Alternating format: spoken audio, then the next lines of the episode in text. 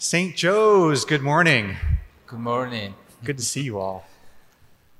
You know, I think if I were to challenge you to take out your phone and go to a news app and find some good news for me, I think you'd be scrolling for quite a while.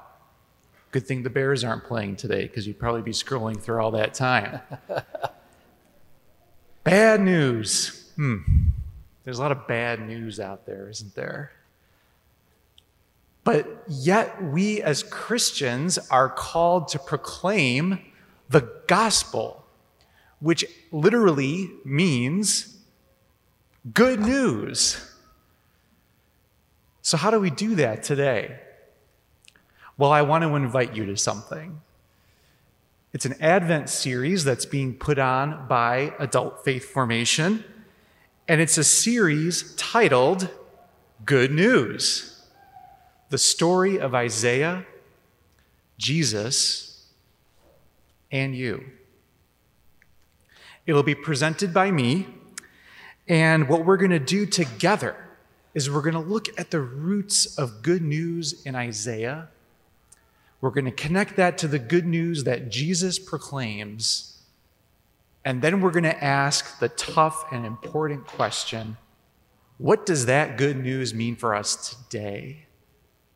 And at the foundation, most fundamentally, how do we let the good news into our hearts?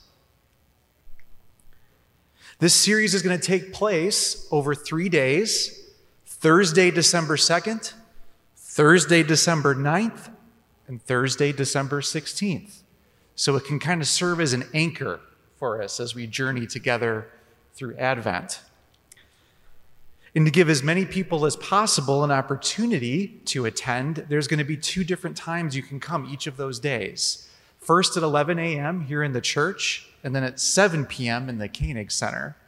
And the morning sessions will be live streamed too. So please check out the November Carpenter for details, as well as the events on our parish website. So let's walk together this Advent, St. Joe's to be inspired by the good news, which ultimately I think boils down to this God's love reigns. God's love reigns. Who doesn't need to be reminded of that today?